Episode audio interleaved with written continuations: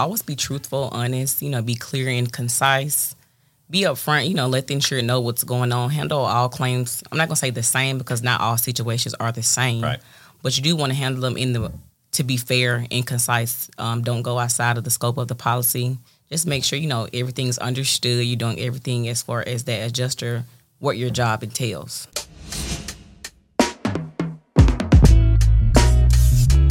Hello, everyone, and welcome back to the New Adjuster Podcast Season 2. Very excited that you're joining us today for episode 7, the penultimate episode of our season, as we are barreling towards the end. We are a little upset about that, but we have had a lot of great subjects up until this point. If you've missed any of those previous episodes, go back and give them a watch or a listen wherever you get your podcasts. So, as we get ready to dive into this episode, my name is Murphy. I'm in the property training department here in CNC, and with me, as always, is Kelsey, property claims manager. and today's episode is navigating insurance policies as an IA. So again, we have a very special guest today. Arnisha is joining us. So Arnisha, before we dive into the episode, tell us about what you do here at CNC. What's your position, your title? You know, what are your job duties on a daily basis throughout the company? Okay, so I'm Arnisha here at CNC. I am a desk adjuster. Currently, I handle AOP claims on the Northeast Coast. I have handled weather claims, but mainly I handle the Northeast AOP, water damage, lightning, anything that's not weather related. Um, most of them have come from New York, New Jersey, up just up the East Coast. So on a day to day basis, um, let's say I get a new claim, assess the claim, uh, make that first contact with the insured, just get a little backstory of what's going on to fully understand Yeah. and explain any claim process, anything pertaining to their uh, that that loss and that policy, so they can better get a clear understanding in the very beginning. Awesome. Gotcha. And when you say AOP, just for again our audience here, new adjusters, what does AOP stand for? All other perils. Gotcha. So basically anything other than Other weather than related, weather. right? No, no Theft, wind, no hail. Yeah, there you go. So a lot of people don't think about that. They think non-weather. They think pipe burst or you know something along those lines. But you're right. Theft, vandalism, all that comes into play. So yeah, good stuff there. Yep, she is one of our um, Northeast adjust- adjusters, which we don't have many of. So, um, great licenses to get anywhere on the Northeast. You want to say that again for everybody listening? Yeah. Great license. Great to get. license. It's Yeah. New York. That's The golden that's a big one. It's Yeah. a golden ticket. That's right. Absolutely. And you didn't have yours when you first started here, correct? I did not. I only had Texas.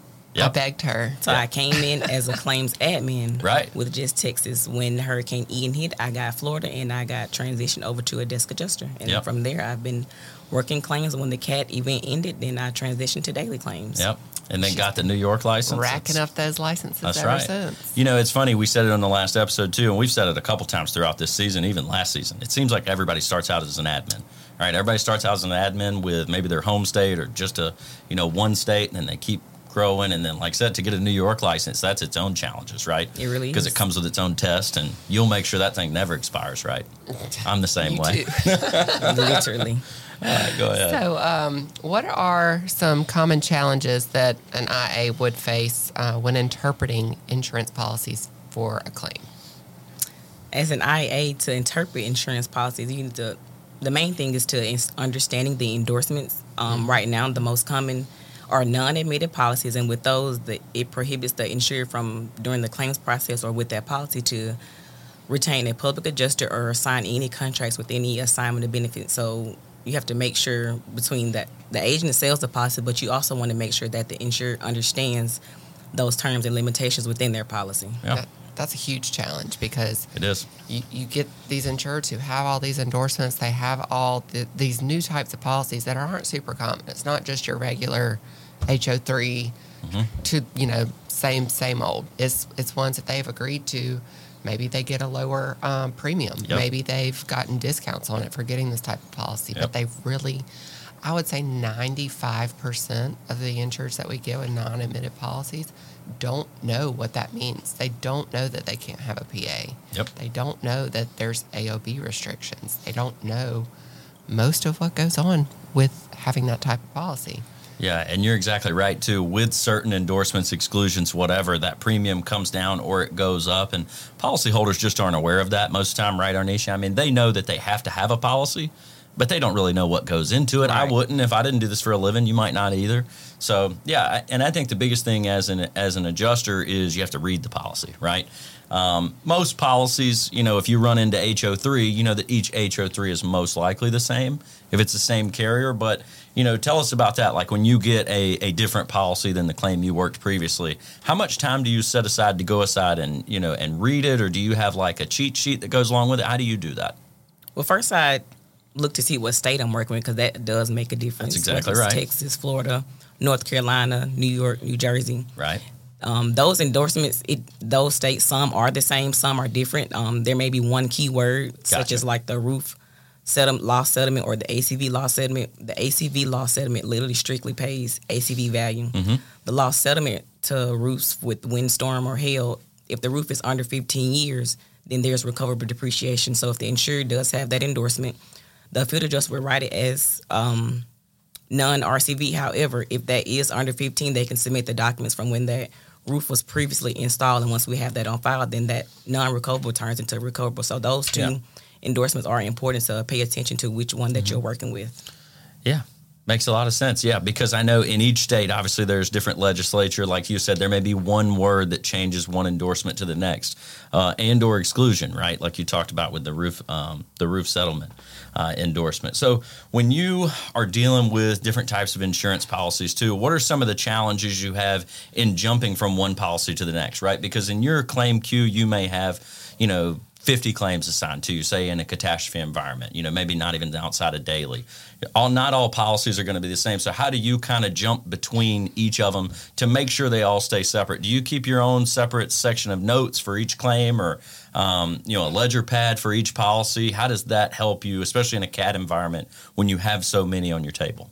Well, for me, what works for me, um, on my desktop, I create a folder. And in that folder, I have a folder for each insured. So I put all of their policy documents, claim documents, anything they submit, or maybe a contractor will submit for that claim, and I keep it in the folder. So that's how I'm able to differentiate of what goes with what and which policy is what. Because, like I said, each state is different. So Very smart. And somebody That's what I do. Arnisha, she handles not just one state. Right. A lot Yeah. of Multiple people, states. Yeah. When they come in as a daily desk adjuster or a cat adjuster, you're handling one state and typically maybe two to three different types of policies. Mm-hmm. Sure. But Arnisha handles claims in so many different states for us and the carrier that she works for that it no no two are the same. Yep. You know, she could have 20 claims right now, and maybe three of them had the same type of policy. But keeping up to date, um, you you're working in one. I've seen her. I sit next to her. She sits right next to me. So I look at her computer, and she's got a folder. She works on one at a time.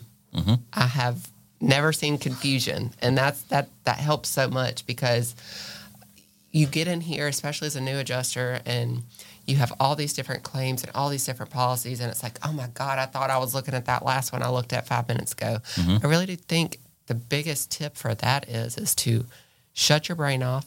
You're working on this claim, this claim alone. Only have documents open for this. Yep. Even if you get a phone call, you know, tell them, hey, give me one minute. You get that stuff out of the way, and you Yep. you change to a new browser or screen or whatever. But keeping those documents, reading up on it, I, I just you know that's the way I would do it. I know Yeah. that's the way she does it. So. Yeah, and I think that's a great tip. Arnisha, you can probably agree with this too for a new or a seasoned adjuster, right? If somebody's been doing it for 10 years or they just started 10 minutes ago, that's the easiest way to keep everything kind of separate out uh, or, or separated at least to keep from confusing policies and or claims and things like that. So, yeah. Okay, so Arnisha, on coverage determination letters, as a desk adjuster, we know that's super important. We've talked about it, you know, ad nauseum throughout this season. So when you go to write that coverage letter, how important is it to put the policy language in there to help explain your decision? Because not only do you have to understand it, but you have to help them understand it as well when it comes to interpreting that policy. Well, in the coverage determination letter with that policy language, before we get to that policy language in the letter, we spell out or state out, explain what's covered. If there's anything not covered, there is a paragraph there. So we will reference the policy language as to why that's not covered. You can tell it to them all day, explain it to the insurer. However, sometimes when they read it in black and white, they may get a better understanding to where they can interpret it, you know, to understand, okay, this is why this isn't covered. This is coming from my policy. They're not doing anything outside of their scope of work. They're doing exactly as their job as that adjuster to determine that coverage. And in the beginning, I always let the insurer know, hey, once the process is completed, we have a coverage determination letter. In that letter, it'll state what's covered. Anything that's not covered, we address that as well. So you will receive a letter at the end of the claims process, so they kind of get a you know a better understanding of what's going on and how we reached our determination. Yeah, and I think the other thing that comes along with that is also the phone call, right? So the phone call a lot of times can help explain that too, because then you can put it in layman's terms, you know, a lot more easily than the actual letter can, right? When you start putting the policy jargon in there and things like that. So yeah, Well, even with letters and policy language, you have to be so careful because you're writing that letter. You've got a paragraph that says, "Hey, these things are not covered for this reason." Uh, your policy language, which says why, is below, but you have to be, you know, cautious when you're putting that policy language in because, yeah, the main policy, the HO3 form, has this language, but make sure you check those special provisions or any endorsements because that same exact poli- policy language could be changed to say, you know, this was added to this portion and this is why it's really denied because your special provisions notes this.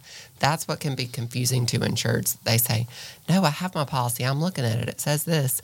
Yeah, but you have to look at those special provisions to see, you know, this is why it changed. This is why this isn't covered. So I think that's a big challenge. yeah. You ever keep uh, you ever keep hard copies of the policies like on your desk, or do they just change so often it's hard to do that? They do change, but I don't keep one like physically. Once we get that certified copy, then I put that in the insurance insurance folder because Yeah. that's the best copy to go by is re- in regard to the dec page from when the claim is initially filed. Yeah, I know a lot of people are different too. Some people like to have that sheet of paper in their hand. Some people like a digital copy. So I thought I'd ask that. Well, uh, my thing with that is is that even if you have the sheet of paper, there are so many endorsements on every every policy that it's going to change unless you have a stack of endorsements and a stack of the policy. But at the same time, to her point, this is something the day and age that we're in now, we can pull up that. We order a certified copy of every policy. We have the full one. We know it applies to the date of loss. Um, not only that, but you can open it and Control F and search any word, anything that you may need to add to that letter. You can Control F, search it. So Yep. I think that's Hard to do that on a sheet of paper. very hard. And if you got too many sheets of paper, you don't have much of a desk Right. left. So And then the dec page doesn't have all the detail as the certified copy as far as the endorsement. So you want that certified copy. Yeah. Yeah. Is that the first thing you look at whenever you get that first, you know, that claim and you you obviously you have the type of policy. Is that the first thing you look at is the dec page? Kind of give you a snapshot of what's going on? Yep, I familiarize myself with the dec page. Um, we do have software where we can pull up the full policy as well, Yeah. just to make sure you know that's correct. And I go through and depending on the cause of loss and what the insured reported or whoever reported the claim, I do check that endorsement to see what endorsements could possibly apply. Mm-hmm. And then also information on the dec page, um, if they have a mortgage, and then the deductible, and then also the coverage, um, the limits of the coverage. So you want to familiarize yourself and go ahead and when you get ready to make that first call, uh, relay all of that information to the insurer so they can kind of get an idea. Because sometimes it could lead to a withdrawal. Um, Yeah. Whatever the loss is, it may not exceed their deductible, and it'll be a Great under point. deductible. So they Yeah. may want to withdraw the claim before an inspection is um, scheduled or or field adjuster goes out. Yeah. So, And for the folks that aren't aware too, explain to us why that mortgage company is so important. Well, that mortgage company is important because depending on the loss and what the estimate is written for, there's a certain amount that the mortgage company has to be included on the payment mm-hmm. check as far as coverage a rebill. Yep. If the insurer states that they've satisfied their mortgage, then we need a copy of that satisfaction of mortgage letter Yep. in order to not include the mortgage on that payment. So that is very important. So you want to confirm that with them on that initial call, or if they've changed mortgage companies from one company to another, we'll need that later as well. Yep. That's exactly right. Yep. Because we don't want to list the wrong one on that payment because No, then you create a ping pong match. Well, especially when a lot of the mortgage companies that you have are not local to you. You'd have to mail Send it, it to on. them, mm-hmm. send it back, or when they get the check, they're like, "Oh my god, I need to start my work," but this is not my mortgage company. Yep. That's why the number one thing you ask on not number one, but one of the big things you ask on that first call. It's Close. important. Yeah. it's so important. Well, that kind of leads me into my next question: is what challenges you know do you experience with dealing with you know new or evolving types of policies, and how do you adapt to those changes? So I was thinking, you know, kind of like the non-admitted you mentioned earlier. That's a huge challenge because not only are you learning it, but the insurers are having to figure it out too. Yep. Some aside from the non-admitted policies, we do have the condo um, endorsements, uh, the understanding the loss assessments. Some condo uh, policies, there are limits for loss assessments that the carrier will pay.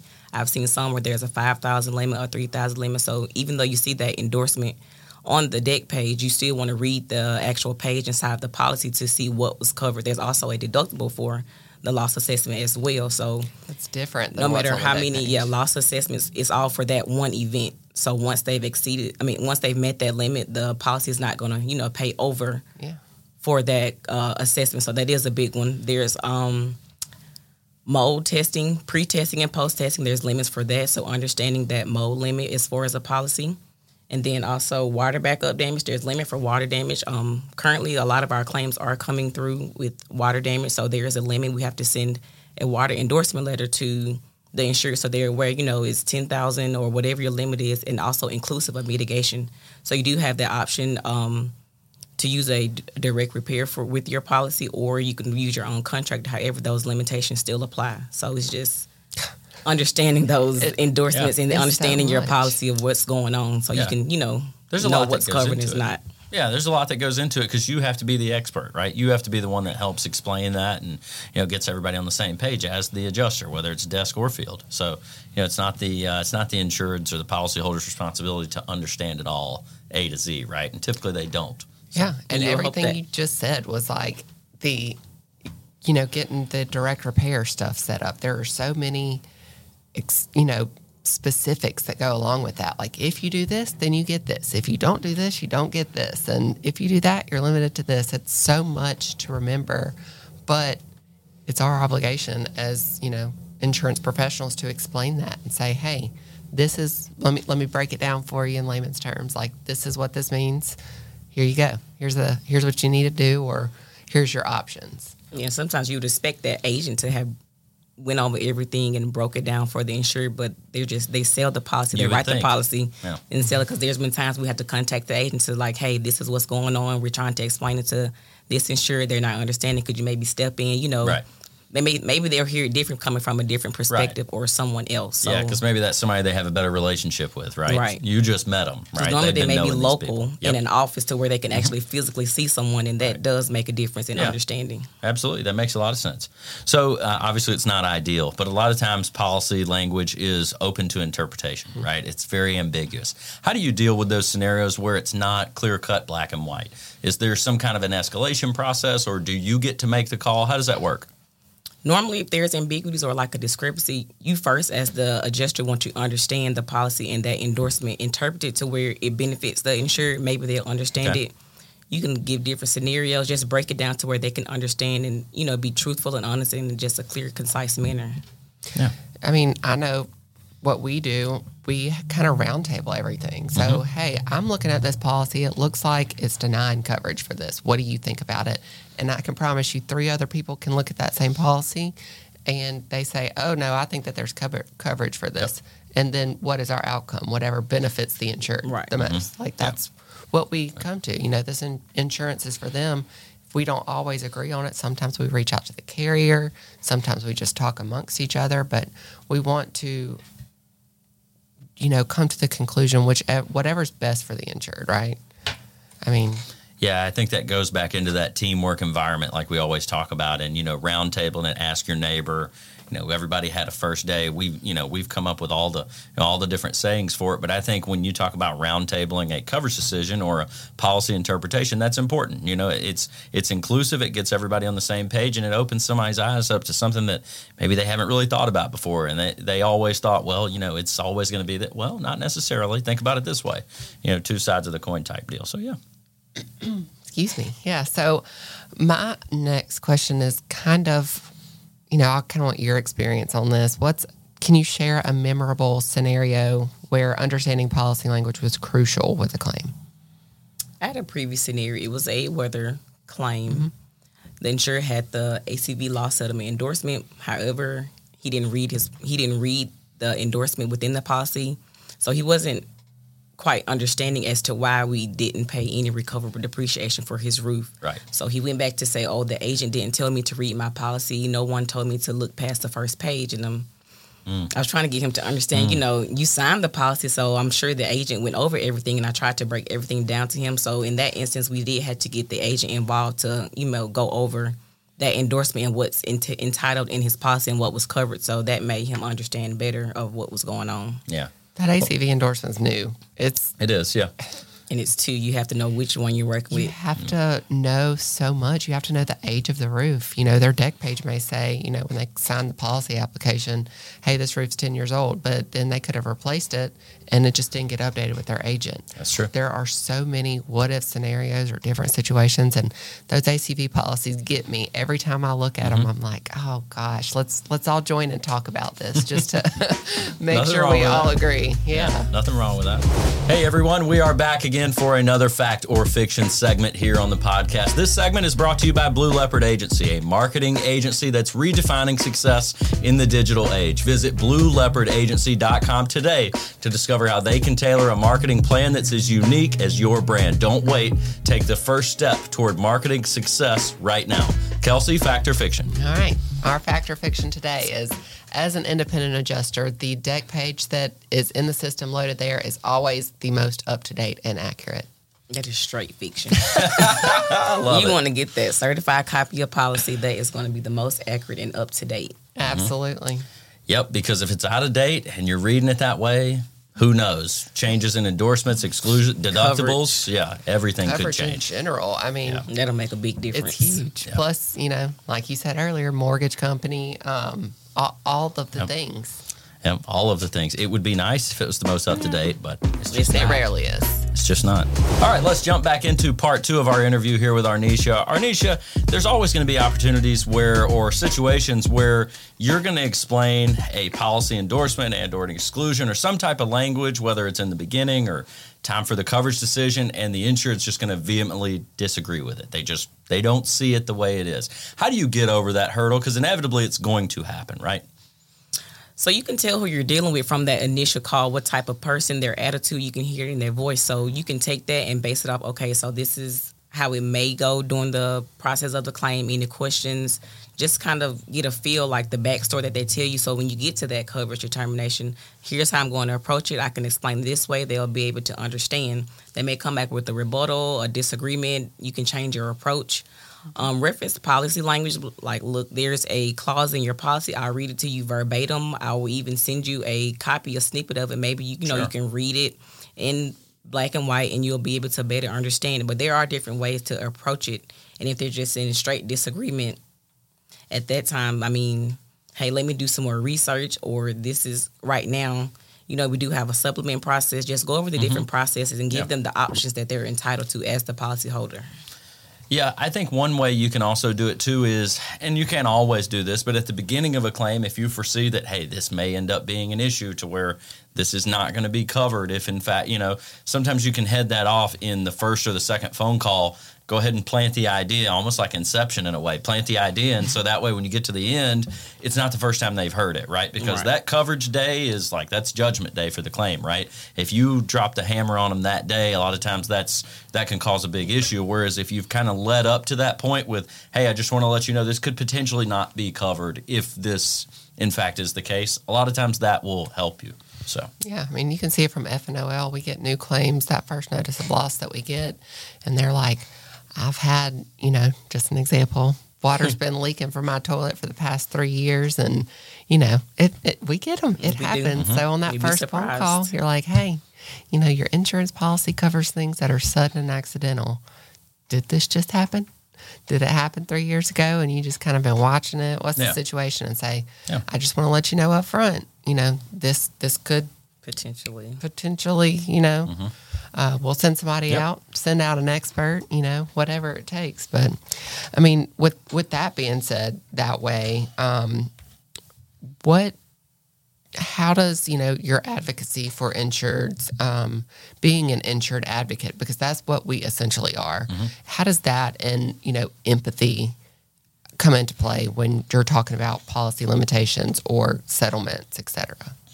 Well, in any claim situation, no matter the situation or what happened, you want to be empathetic, remain professional, unbiased. Let them get their frustrations out. Mm-hmm, mm-hmm. Try to get a feel of what's going on. Um, you know, just let them talk it out. Listen to them, and then ask them. You know, how can I help you? Mm-hmm. So you want to, you know, let them talk it out. Go over everything. Remain professional, and that way, you know, you can tackle head on any type of challenge that can help you with your next claim. You know, this is how I handle. This is the approach that I use, and it seems to be very helpful.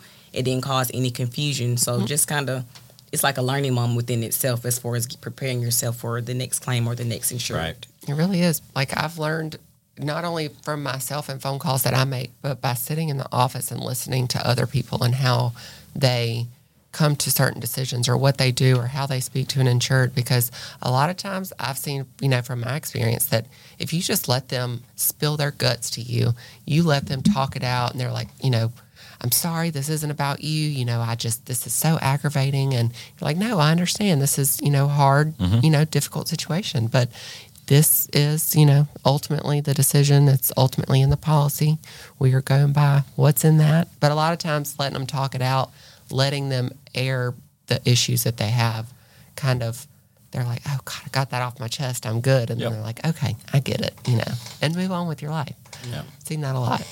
Yeah, and there's nothing wrong too with telling that policyholder, hey, when your policy comes up for renewal, take this into consideration now. Now that you know this, maybe you can get an endorsement for it. Or, you know, maybe you can adjust it in some way. You you think your deductible's too high, you know, explain to them the opportunity that, hey, if you pay a little higher premium, your deductible comes down. Nothing wrong with explaining that as the adjuster. So Yeah, but at the same time, you got to let them know, hey, you still got to fix this before your doubt. policy's Right. going to uh, We will cover it in the future. right. absolutely, no we've doubt. got photos. We've got, you know, we can tell if this Run was prepared. to know the prior claim. That does play a factor so. in filing fi- filing a new claim. Hey, did you get these past damages? Repair. You're filing a claim for the same damages, same area. Are these the same existing damages, or are they new? If they're new, you need to provide proof that they've been repaired because it does play a part in this new claim um, determination because. The policy will not indemnify for those same damages that you did not get repaired from your last loss. So, Because it literally, there is policy language in almost every single insurance policy exclusion for existing damages. Yep. I mean, that's a huge one. If we know that those were existing either prior to your policy inception or prior to this claim, different policies read different ways. Some are one or the other or both, but plays a huge part in it for sure. Yeah, so you've obviously worked a lot of different states, a lot of different types of policies, a lot of different types of losses. So, a couple quick one word answers here. Would you rather work AOP or weather claims? weather. What's the easiest policy to interpret? Ooh, HO3. Okay. What's the easiest endorsement to explain? For me, the Yeah. ACV loss settlement. Easiest. easiest. That's Like, look, you're just basically paying the actual cash value. There's no recovery depreciation, depending on not depending on the age. Anything you just this is what you're going to get for the roof. That's it. yeah. What is the hardest exclusion to explain? The most difficult one to have to tell somebody about? From experience, mm, I want to say the non-admitted because they're so I can't have a public adjuster to represent me. I kind of got to do this on my own. But I'm like, hey, this is the endorsement in the policy. That's what we're abiding by. We're fulfilling the obligations under the policy. There's nothing we made up. So it's Yeah. here in layman's term, plain black and white, for you to read, for me to relay the information to you as well. Yeah, good stuff. With that, with that one too, with the PA, uh, there's there's different things because you literally can't contact the PA at all. You get that LOR, they're calling you back to back to back, and you can't even answer the phone for them and say, "Hey, I can't talk to you." They have an anti PA endorsement. You have to pretend like they don't exist. Strictly Yeah, talk with true. the insured, and they have to send us. Well, we have to send in a rescission letter with their PA. Now, whether they send it, mm, That's a whole nother story. but we're doing our job is you know sending the letters Yep, to right. have them to send in that rescission later. Is that Yeah. the toughest one? Was that what that was? Yeah, toughest that one. That one's definitely They All don't right. Up there. Last one. Last one. A little quick questions. What is the most difficult state to work in? drum roll. Sorry, that didn't. I'm going to say New York, especially if they have a PA, because Oh, once that PA get involved, then one mm, they're needing. But before any payments, they have to send in a regulations team. It's just a whole different ball game Those reg tens are because they tell you how to pay, what Talk to more pay, about that where real it's quick, going. Kelsey. What is that? Reg 10 is a form, Regulation 10 form, uh, that if they have a PA, we have to send our offer to them. They send us this Reg 10 form back and say they we have to agree on the, the amount that you pay before you can pay anything, All of it. all of it. Yep. Yep. And then that Reg 10 form comes in with the PA, make this payment out to the B, make this payment out to the insured, make this payment out this way. And we have to abide by that Reg 10 and we cannot issue payments until that's received. Yeah. It's insane. It is. And that's the only state that I'm aware of that requires the Regulation 10 form I mean- when the PA is involved. Yeah. I mean, it almost kind of makes it easier though, because you're like, hey, this is, you know, it's best.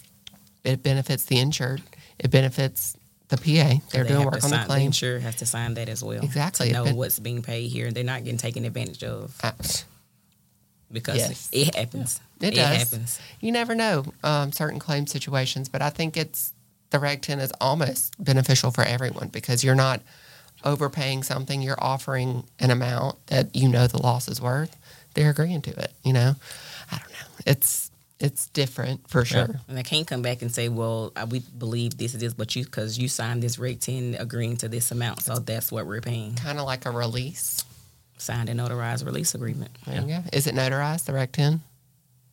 No, No. you don't have to just sign from the insurer and the PA. Okay. So, um, can you discuss the role of technology or software that you may use when, you know, deciphering policy language, clauses, you know, endorsements? Is there any software or technology that you used?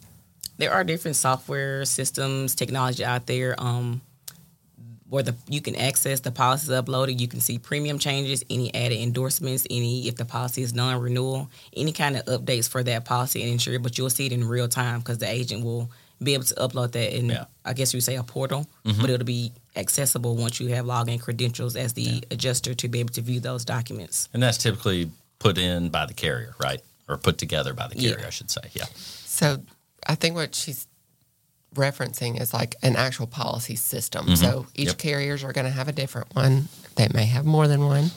Um, but you go in and it's accessed by the agent. It's where their agents submit the policies there. So any phone calls that agents make, any um, letters that are sent out, they're all there. So you can see if a non-payment letter was sent to the insured. Hey, your your policy was actually canceled due to non-payment. This letter was sent out to you on this date.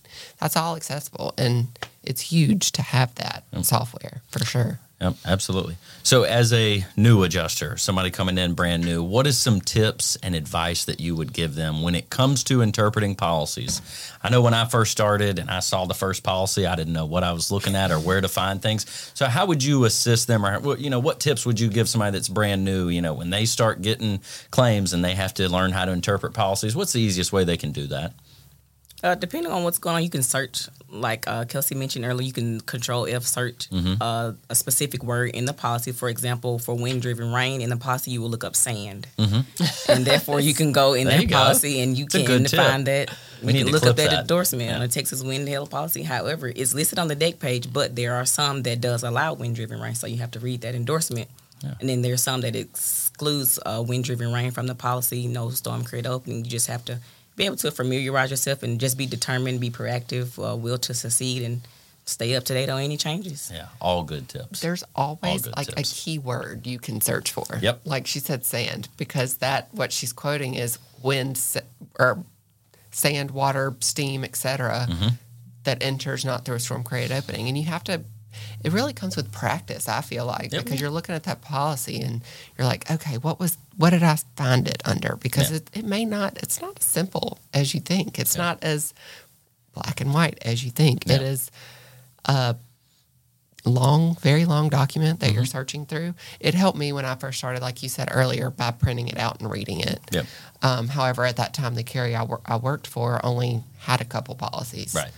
Um, but I've seen them have 10, 20, 30 policies, different types. So Yeah.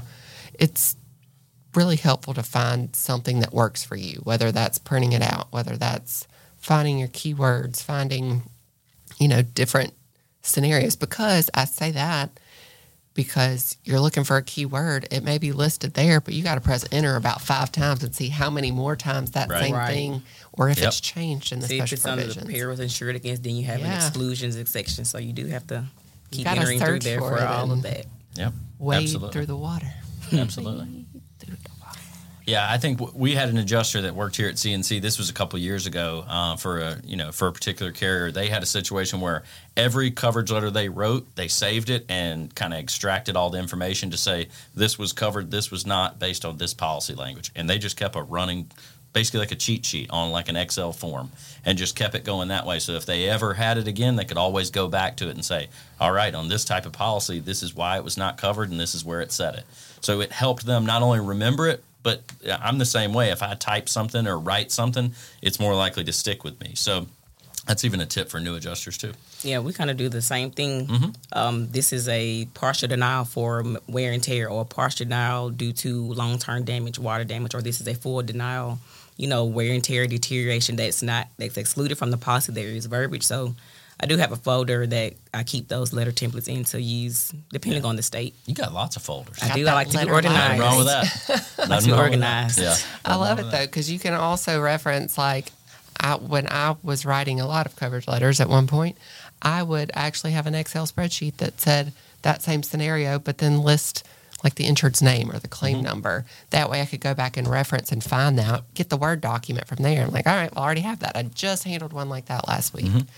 Um, what are some ethical considerations that adjusters need to keep in mind when interpreting policies and making claim assessments? on the more ethical side, always be truthful, honest, you know, be clear and concise. Be upfront, you know, let the insurer know what's going on. Handle all claims. I'm not gonna say the same because not all situations are the same. Right. But you do want to handle them in the to be fair and concise. Um, don't go outside of the scope of the policy. Just make sure you know everything's understood. You're doing everything as far as that adjuster, what your job entails. That makes sense because when I'm I'm thinking of an ethical dilemma that you can come across with policy language. Like I mentioned earlier, you get an insurer that says my toilet broke three years ago and I hadn't fixed it. It could be a very ethical dilemma, but when you have to, you know, abide by the laws in your state. You could say, "Hey, are you are you like I said, are you sure that this happened three years ago? Because your policy says this." Because you automatically know. I've had this situation happen more than once where they're mm-hmm. like, "Oh yeah, I, I wasn't sure on that first phone call. This actually happened last week. They change it up, switch up, you know." And you come back and you're like, "Oh well." This is now going to be a covered loss because they changed even when it comes to the date of loss that you say hey this day of loss actually happened after your policy was canceled Right. oh well maybe it didn't happen then it happened a month or two ago those are mm-hmm. very ethical dilemmas that you may want to then go get a recorded statement send a mm-hmm. reservation of rights you know Yep.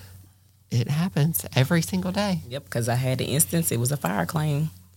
They were doing illegal activities, and we had to get legal involved. So What kind of illegal activities?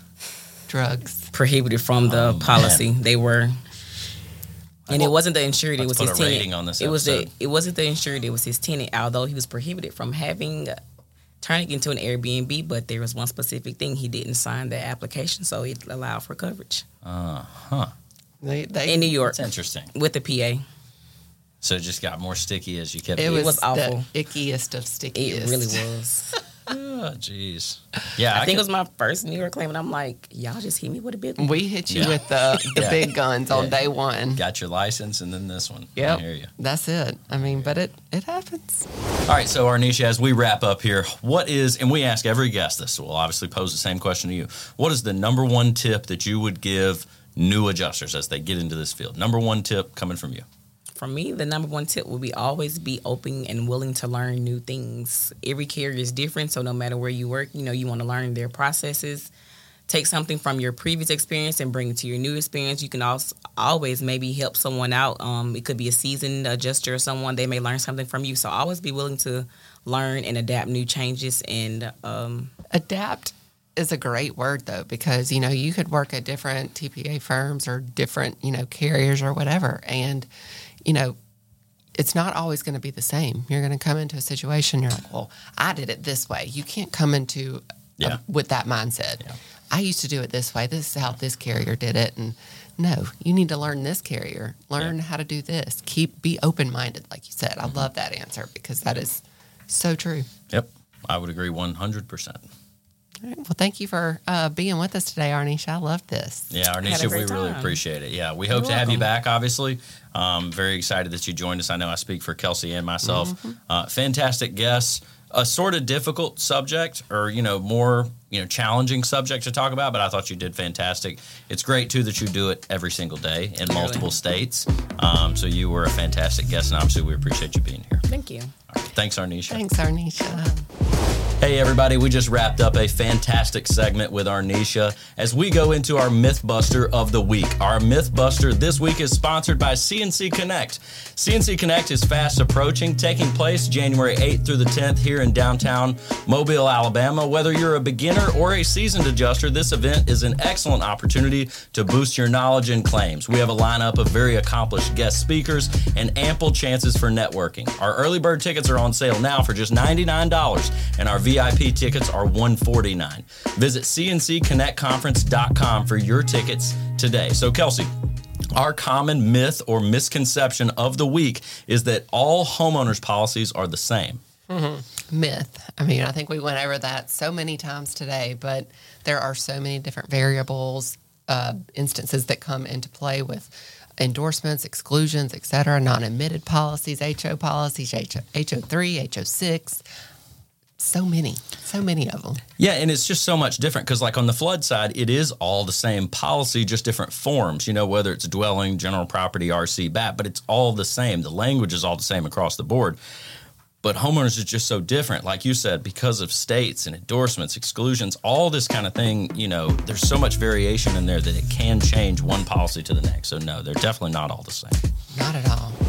Hey everybody, and thanks again for giving us a watch and or a listen today on our episode as we look forward to the season finale of season 2 of the New Adjuster podcast. We go into mastering file reviews as an independent adjuster. So very interesting subject that we are very much looking forward to diving deeper into. Again, we had a very special guest today in Arnisha and we obviously are very thankful that she joined us as well as thankful that you joined us today and we look forward to seeing you next time.